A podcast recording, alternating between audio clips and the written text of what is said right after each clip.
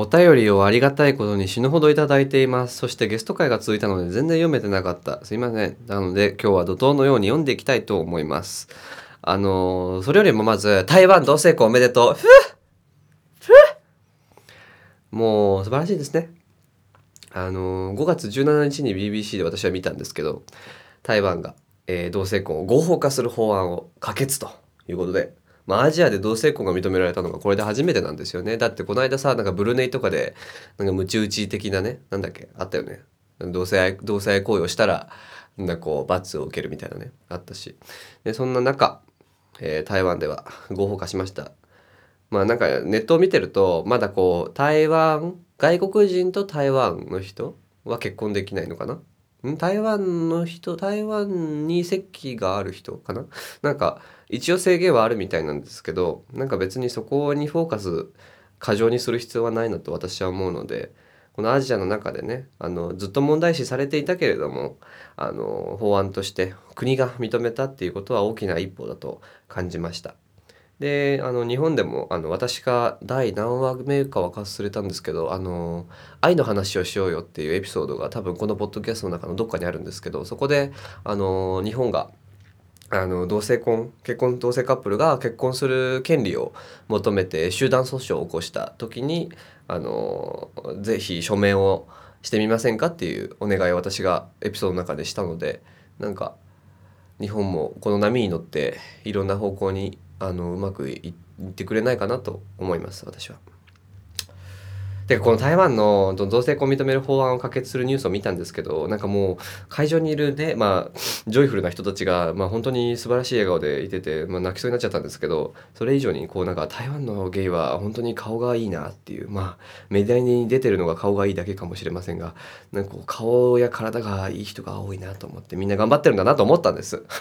卑屈になったわけじゃない。みんなあのちゃんとジムに行って鍛えたりなんかこうフェイスケアとかをして頑張ってるんだなと思って。だから私もこうね何もしない状態でなんかうだうだ言うのはやめようと思いまして。自分の体がねどうとか言うのやめてもう self self-esteem を積極的に獲得していく方向に私もそろそろ動き出してみようと思って。なんかこうねボディコンプレックスをなくそうと。なくなくそうというかボディコンプレックスをこう自分のアイデンティティにするのはやめようと。いうね心持ちになったわけです私も。だからこうあのドラッグストアであのビオレあのマッサージ洗顔ジェルを買いました、え私はずっと鼻のいちご花が気になっていて。何をやっても私の鼻はブツブツだったわけですね。何の話？まあいいや。ということであの台湾おめでとうございます。台湾語でおめでとうって何て言うかわからないんですけどまあよかったね。日本も追いつきたいと思いますえーそしてたくさんお便りが来てるので読みたいと思いますちょっと喉が痛いなんだ？えー、慎吾さん。あ、あとお便りフォームなんですけど、年齢欄をちょっと変えました。ので、より回答しやすくなったかと思います。えー、慎吾さんですね。いつもありがとうございます。普通おたでいただいております。コーギさん、こんばんは。はじめまして、慎吾と申します。34回にて TRP の話が出ていたので、お便りさせていただきました。これは TRP の前の話ですね。だからつまり5月の前か。4月の半ばですね。いただいたのは。すいません。えー私もパレード参加予定です。私自身はクローズドでして、あまりそういう祭典に積極的に参加したいと思う方ではないのですが、私の相方さんは割とオープンで、パレードも歩きたいとのことで、一緒に参加することになりました。まあ、すでに過去にか過去2年一緒にパレードに参加しておりますがね、その時はサングラスやお面やらで顔を隠してはおりましたが、知ってる人なら私と特定できるのではないかとヒヤヒヤしたりもしています。特に今までにそういう話をされたことはありません。過去、実はバレバレという可能性もありますが、笑い。今年もパレードパレード中は顔を隠しての参加になるでしょう。とはいえ皆さん意外と普通に顔を晒して参加してらっしゃるのでオープンの人も多いのかなと思ったりします。コーギーさんはじめ他のポッドキャストの方々がどれくらい参加されるのか分かりませんが会場で見かけたら声でもかけようかと思っている次第です。ではではこれからも配信楽しみにしています。ということで、えーいただいております。慎吾さんでしたね。ありがとうございます。あのパレード。あのゲストにね来ていただいたスラッシュさんもパレードを楽しんだというお話をされてましたが。まあそうですね。皆さん結構顔も出して参加していたような印象は私も受けましたね。いやでもあれからもう何？もう1ヶ月ぐらい経つの？恐ろしいね。とっつき日が早すぎてさ追いつけないよもう。私がのらりくらりしている間に日々日々に忙殺されている間にさ台湾ではどうせ今後決まるんだろう。人生って短いのかもしれないよね。えー、そう。で今日は多分今日5月25日はあれあれじゃないかな？NLGR あの名古屋の方でやってるプライドイベントなんじゃないかな。確か違ったっけな？全然全然記憶が曖昧だしあの今ネット環境がないので何も調べられないんですけど。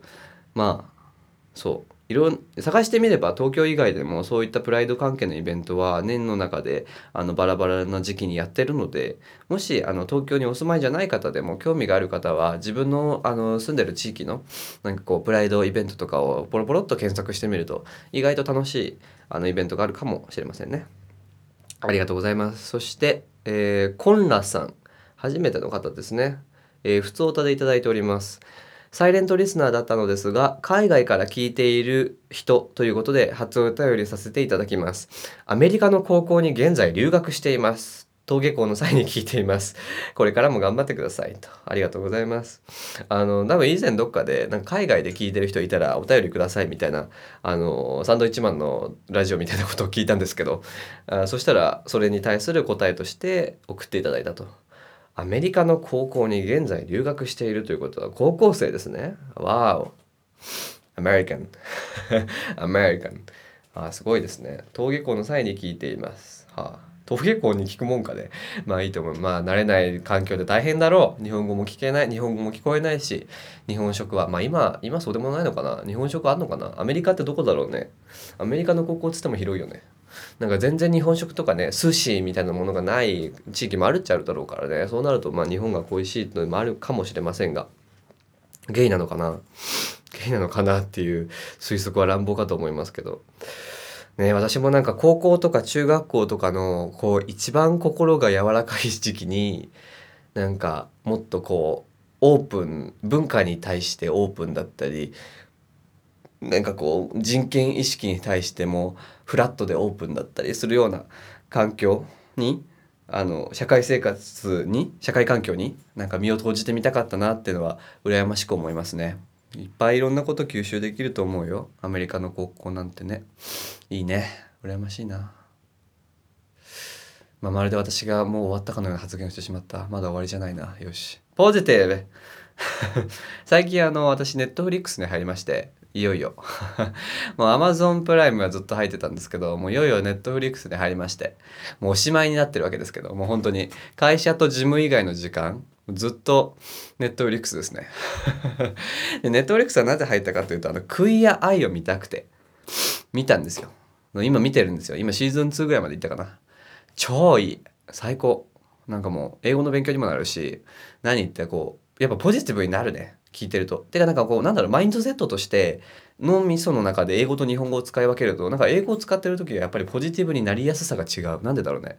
でクイアアイのそのファブ5っていうね5人のメンバーがいるんですけどまあその人たちがまあいいいい感じでなんかこうポジティブポジティブなんかなんだろうななんかアホなポジティブに見えるじゃんポジティブって。アホではないんだよねポジティブって。なんかこうみんながみんな生まれつきポジティブなわけではないと思うからこうそれぞれの経験値とかそれぞれの今までに積み重ねた知識っていうものは絶対に個人差はあってしかるべきだからそんな違いがありつつそこのポジポジティブって要素を加えることによってこうみんなが同じものに同じ考え方になっているというのは何かこう素晴らしいことだなと思いました。何の話？いやもうね私もなんか誰か誰か私にこう服を服をあてがってほしい。おしゃれな。服とか分かんなすぎても。なんか最近全然服も買わないし。なんか眉毛の整え方とか教えてほしいな。なんか見た目に関することが知らなすぎる。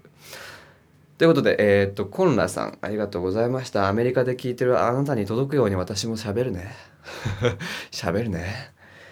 いつかあの帰国した際や私がアメリカに行った際はぜひゲストに出てください。アメリカのどこですかね？教えて。お兄さんに教えて。ありがとうございます。えー、そして続いては続いてのお便りはまことさん。いつもありがとうございます。えー、西欧の町から聞いています。西欧どこでしょう？西の欧米と 西の欧と書いて。西欧どこかな？どこだろうね？教えてよ。あちょっとなんか酸欠になってきちゃった。やべ。コーギーさんこんにちは。お便りを読んでいただきそして昔ののんけのだのんけの男の子への恋心などを聞かせていただき本当にありがとうございました。話すと気持ちが沈みがちという話題のお話をお願いしてしまい申し訳ありませんでした。いえすいません。私のメンタルが豆腐なもんで。のんけの男が怖いとおっしゃっていましたが私も同じです。時々職場の女性職員が不在にしていることがありその時にのんけの男性職員がワイワイ話していると怖いなと思ったりします。少し怖いけどだましだましやっています。ある程度女性がいる職場の方が私は働きやすいです。もう一つ私が怖いのはゴムなしのフェラチオです。ジーザス各種の病気がうつるのではないかと怖いです。少し怖いけどだましだましやってます。なんでこんな表現技法を駆使してくるんでしょうね。ある程度ゴムがあるセックスの方が私はやりやすいです。そこで質問なのですがコーギーさんがこれまでセックスしてきた方々でフェラの時はゴムをつけるという男の人はいましたか？本メールですがあ本メールですが内容が番組的に NG ということでしたら不採用で構いません。よろしくお願いいたします。ということでありがとうございます。まあ NG なはずはないよねまず。だってもっともっとえげつない下ネタずっと言ってるからね。ゲスト会でも言ってるからね。こんなこんなゴムゴムフェラなんて全然全然あれよ。もうままごとですよね。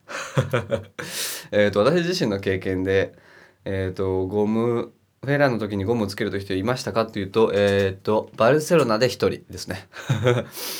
あのー、まあ3月ついこの間3月なんですけどバルセロナでなんかメッセージ来た人なんかなんだっけな日本人なの？みたいな。日本人のこのあのをしゃぶるのが好きだからうち来ない？みたいに言われて。で実際会ってみたら全然写真と違う、まあ、ぽっちゃぽちゃのおデブちゃんだったんですけどまあいいかと思って。そしたらなんかこう言語学を専攻して喋ったっけ？これこれ話したっけ？話した気がするな。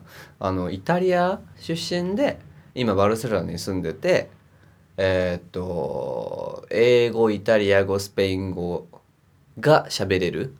でイタリア語の先英語の先生か。英語の先生を今やっていてあ違う。英語の先生になるために今大学でいて私は28歳とか9歳だったと思うんですけど大学にいてで将来的にはイタリアでイタリアに帰って英語の先生をしたいと。言語学のを収めてる人でしたね。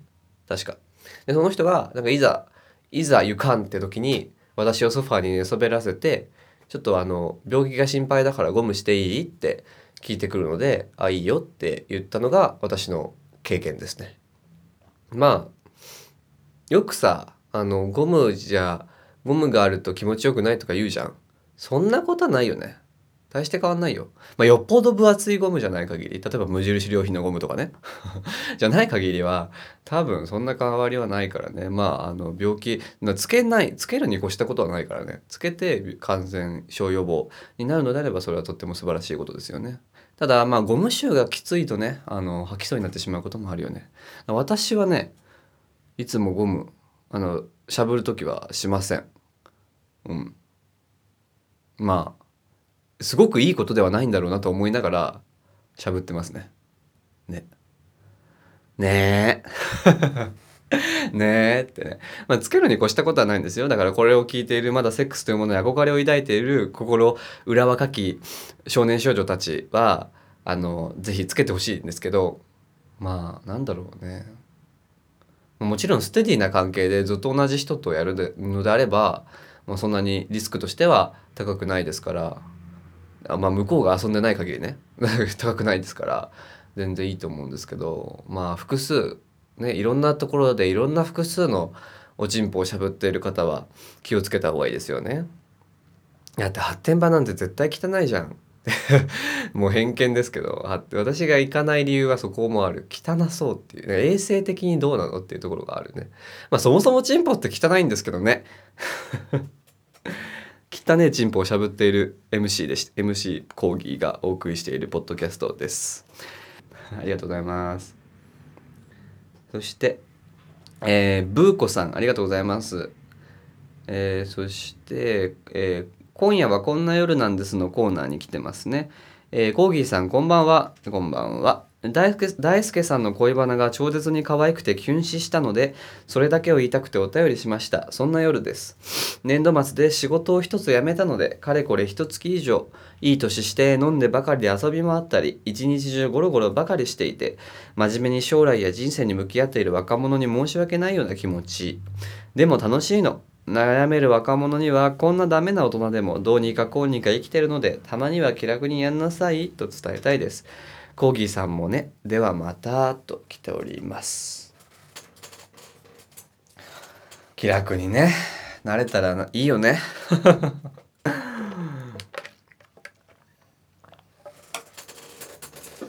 なんか気楽になれっていうところで2種類あると思っていてなんかこう、まあ、生まれつき気楽になれる要素が備わっている人とそうじゃない人がいると思うんですけど私は後者なんですね。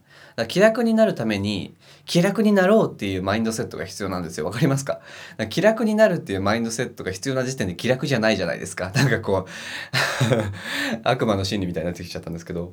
あのねあのまあでもやっぱり会社を会社でなんか過ごしてまだ2ヶ月しか経ってませんけどこうやっぱ皆さん自分を喜ばす術というか自分の機嫌は自分で取るのがちゃんとできてる人が多くてそこは見習わなきゃいけないなと思いますね。なんか遊び方が分からなくて私は。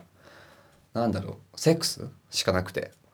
まあうんそう。なんかこう買い食いして買い食いしようと思ってコンビニとか寄ってもなんか結局そこに買いたいものはないなと思ってしまって何も買わずに店を出たりなんか服やねユニクロなんですけどユニクロ行ってもなんかざっと見てあなんかこれツイッターで流行ってたなとかこれなんかあの機能的だなとか思って手に取ってみて試着もするんですけどこれにお金を出す必要は今たくさん服を持っている私今絶に服に困っていない私がいるのかと思って結局買わずに来ちゃうんですよね。